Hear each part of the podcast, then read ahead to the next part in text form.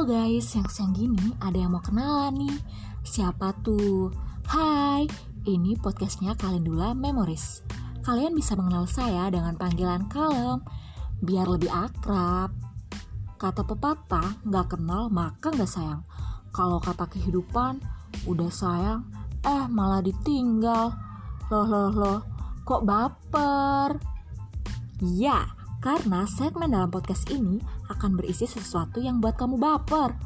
Eits, tapi nggak selalu tentang cinta-cintaan nih. Terus apa aja?